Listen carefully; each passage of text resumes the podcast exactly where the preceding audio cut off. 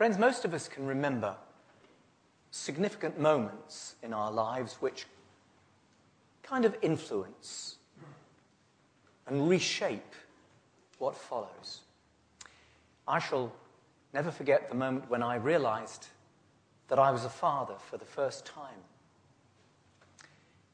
I had been banished to a waiting room at the end of a long corridor because my wife was undergoing an, an emergency cesarean section. But I crept back up the corridor stealthily. And suddenly the doors of the operating theatre opened. Two nurses emerged.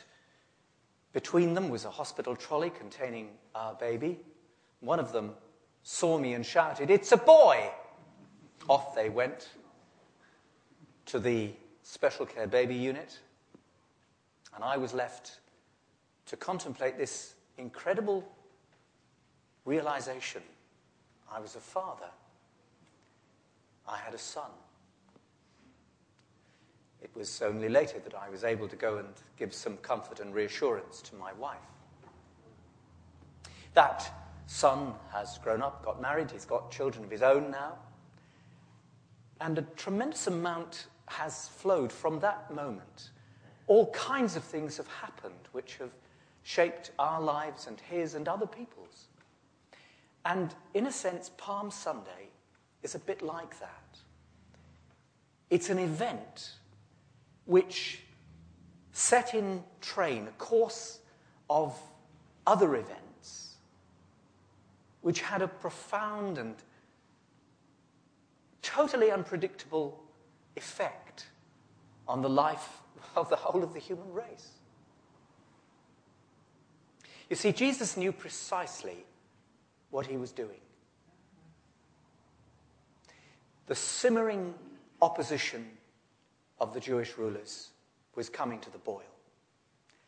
And when he went into the temple courts and threw out the tables, threw out the, uh, overthrew the tables of the money changers and threw out those who were buying and selling sacrificial animals, Verse 18 of our reading tells us that the chief priests began to look for a way to kill him.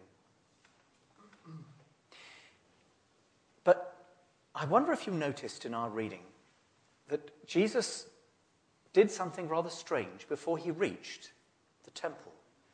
He had a conversation with a tree. That's a one, rather one sided conversation, nevertheless. And I want to explain what was happening.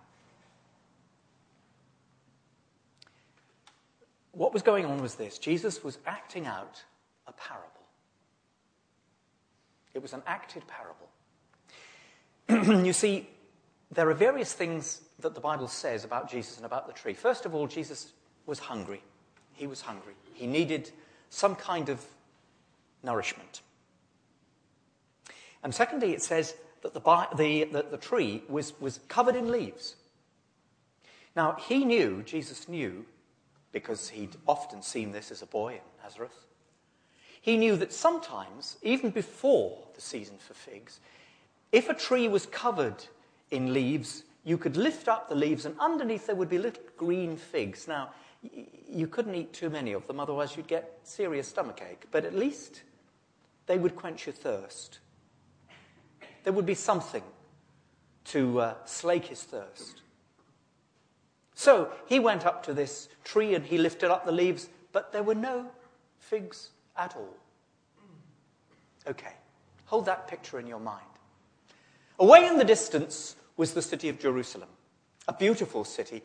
It's a beautiful city now, and it was certainly a beautiful city in those days, with the temple gleaming in the sunshine, glittering in the sunshine, because the pinnacle of the temple was covered in gold. And in a sense, it was like that tree, full of promise. But what was inside? Well, inside there were a number of courts or areas. First of all, there was the court of the Gentiles. You and I would have been able to go into that temple, into that court of the temple. Anyone, any human being could enter that area of the temple and approach the God of Israel. If you were an a Jew, a male or female Jew, you could go into the court of the women. If you were a male Jew, you could go into the court of Israel. If you were a, a priest, you could go into the court of the priests. If you were chosen by Lot, like Zachariah was, the father of John the Baptist, you could go into the holy place to offer sacrifice. If you were the high priest, you could go once a year on the Day of Atonement into the Holy of Holies. But the court of the Gentiles, the outer court, was the place which God had said, My house shall be a house of prayer for all nations. And what had Jesus found? Well, first of all, he'd found a marketplace. Well, there's nothing wrong with a marketplace, but you see, it was a dishonest marketplace. If you went up to pay your Temple tax, you couldn't pay it in ordinary Roman currency. It had to be changed into the temple shekel. And the rate of exchange in the temple court was extortionate and completely off the wall, as it were. If you wanted to go and offer a, a, a, a, sacrifice, for instance, for the birth of a child, you could get a pair of young pigeons in the marketplace in Jerusalem and you could take them to the temple court and offer them to the priest, and he would say, Yes, well, mm, yes, one of these is defective. You, you, you, you can't offer these um, in sacrifice, but you can get precisely the same animals over there to offer in sacrifice at that uh, stall over there. Yes, you could, at 10 times the price. It was a dishonest marketplace. And Jesus, it says, Jesus would not allow anyone to carry merchandise through the temple courts. You imagine if you were trying to pray here in the church, and all of a sudden a gang of men come through and try and, and, and, and move a piano to you, Fred. Lift up. Come on, lift down, down a bit. Now, get out of the way. How would you feel if that was the kind of atmosphere in which we were supposed to pray? You see, the fig tree promised so much. Lots and lots and lots of leaves. Ah! It says, something that will slake my thirst. He lifted up the leaves. What did he find? Nothing. He went into the temple. Lots of promise. Wonderful, gleaming, glittering towers. Lots of promise and no reality. And so he acted the parable. He said to the tree, No one will ever eat fruit of you again. Your day is over. And what he was talking about was the Jewish religion encapsulated, offered to the world in terms of the temple. Because in less than 40 years after his death, every stone would be thrown down, every pinnacle would be destroyed, and there would be nothing left. It would be the end of everything for the Jewish nation and for the Jewish religion, and they would be dispersed to the ends of the earth. What a dreadful judgment. But a judgment all the same. Well, Jesus knew that in pronouncing that judgment, he was putting his head into the lion's mouth. But nevertheless, he didn't turn aside. Supposing, supposing he had not arranged to have the colt tied up and ready for him to ride down the Mount of Olives in fulfillment of Zechariah's prophecy. Supposing he'd just climbed the hill, looked at Jerusalem spread out before him, turned round and gone back to Bethany for lunch with Martha and Mary. Supposing, supposing that had been the story, well, his life and ours would have been very different, wouldn't they? But he accepted the acclamation of the crowd and he rode down into the city where betrayal and death awaited him. And the first lesson, and there are only two, the first lesson I want to draw out of the story of Palm Sunday for you this morning is that genuine Christian commitment is always unconditional. If we follow a crucified Savior, we must be prepared to carry the cross. One of my heroes is a man called Joseph de Veuster, better known as Father Damien. He was a Belgian Roman Catholic priest who volunteered to live with lepers on the island of Molokai at the end of the 19th century. Molokai was part of the then Kingdom of Hawaii. Damien has been recently canonized by Pope Benedict, but for me, he's always been an inspiration. He was one of several young men who volunteered to go and live amongst the lepers. He was chosen partly because he was biggest and strongest. That's one of the most inspiring parts of the whole story. When the bishop asked for volunteers, about 10 hands went up. You think of that. And Damien was chosen because he was the biggest and the strongest, and the bishop knew that anyone who was going to go to Molokai needed to be a big, beefy fella. And of course, Damien knew, he knew very well that immediately he set foot on the island, he would never be able to leave it because in those days they believed that leprosy was a very contagious disease. We know now that it actually isn't, and it takes some time to transfer from one individual to another. But nevertheless, in those days, they thought that if you came into contact with a leper physically, then there was no hope for you. And he knew that when he set foot on Molokai, he would never be able to leave. When he got there, he found some of the lepers living in appalling conditions because, as the disease robbed them of the ability to look after themselves, they weren't able to, to get water for themselves or to get food. And so, one of the first things he did was to construct a system which brought water into their huts he ministered to them in a material way, in a spiritual way. He, he built their homes and he dug their graves. And one day, when he was washing his feet, he noticed that there were blisters appearing on his ankles and the lower part of his legs. Because the water that he'd used was scaldingly hot. And he couldn't feel it. He realized then that he was a leper himself. Now, that always inspires me because he was a man who knew that genuine Christian commitment had to be unconditional. Of course, not every Christian is called upon to make that sort of sacrifice, but nevertheless, we're all called to find that truth that genuine Christian commitment is unconditional. We can't bargain with God and say, Well, I'll serve you Monday, Wednesday, Friday, and Sunday, but Tuesday, Thursday, and Saturday are mine. I'm sorry, that won't do.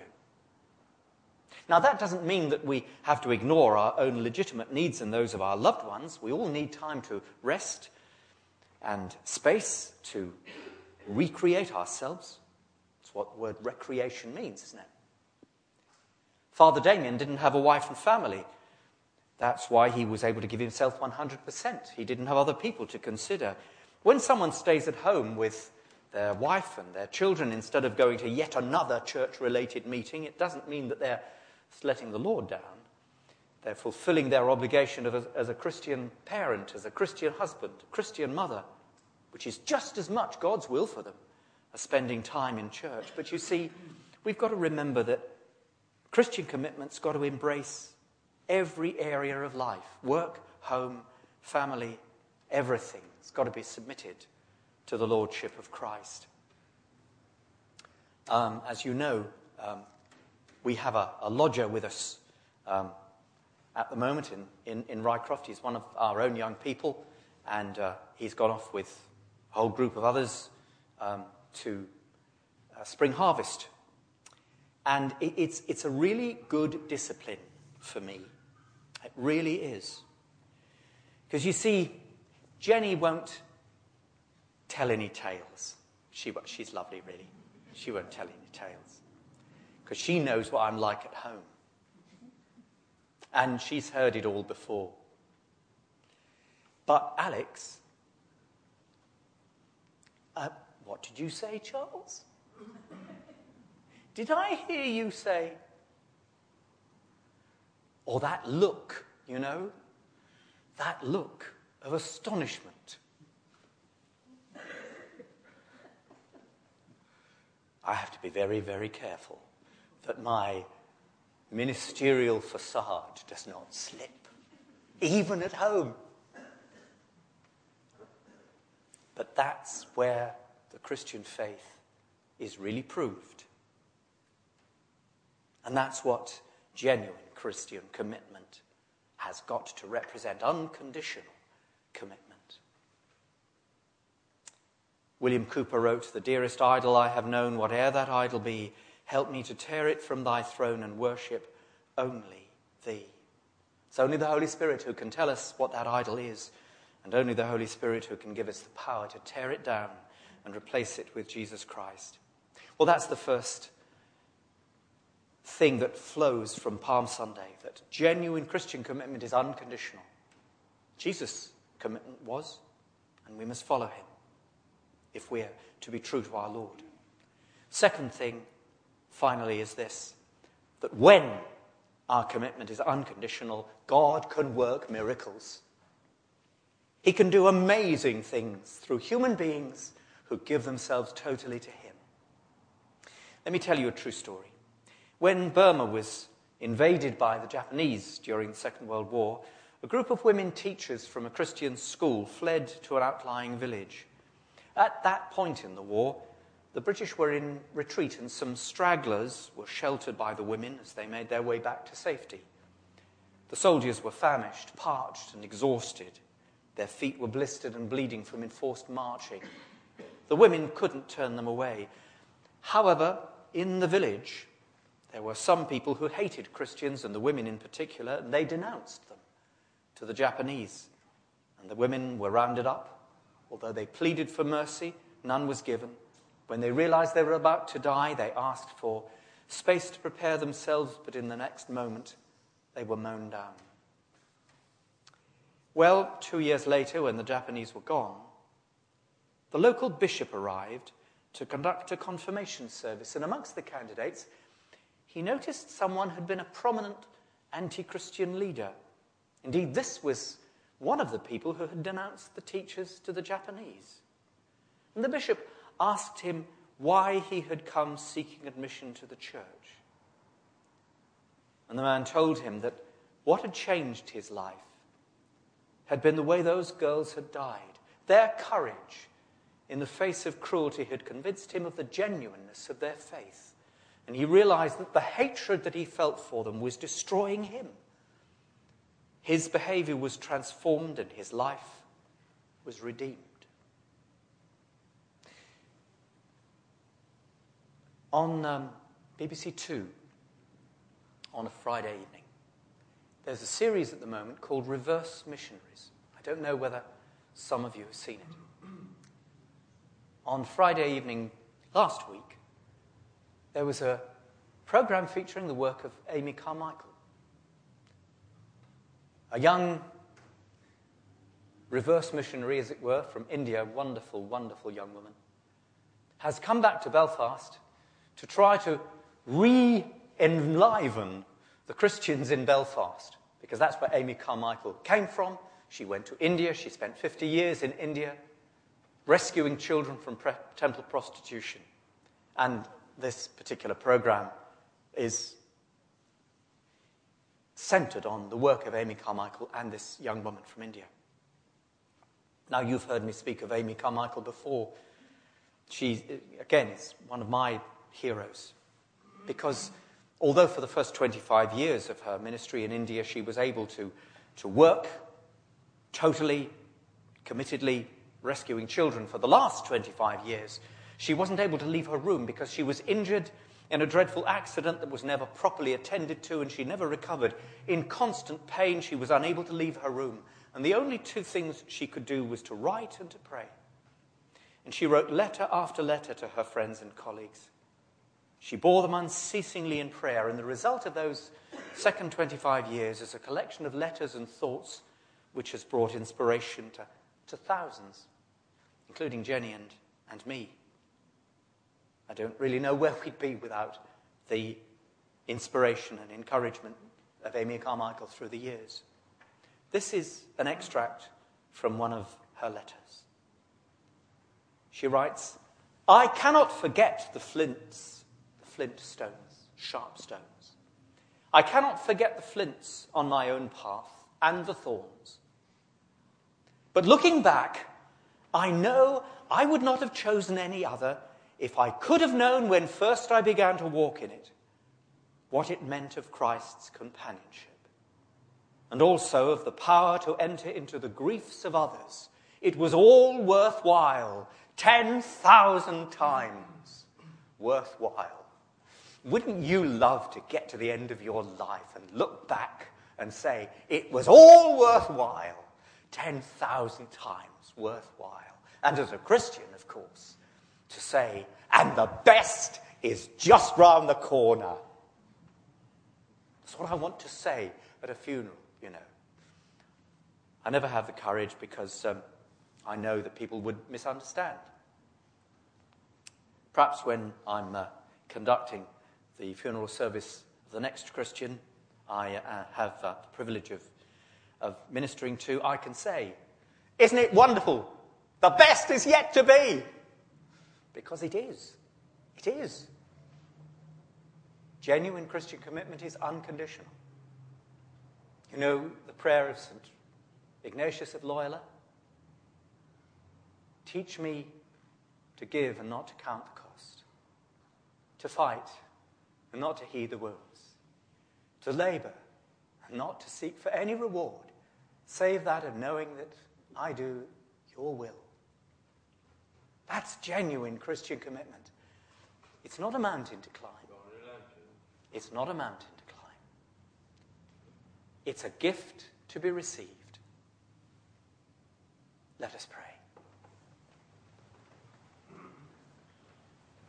Our Father in heaven, we bless you for the example of our Saviour, the Lord Jesus.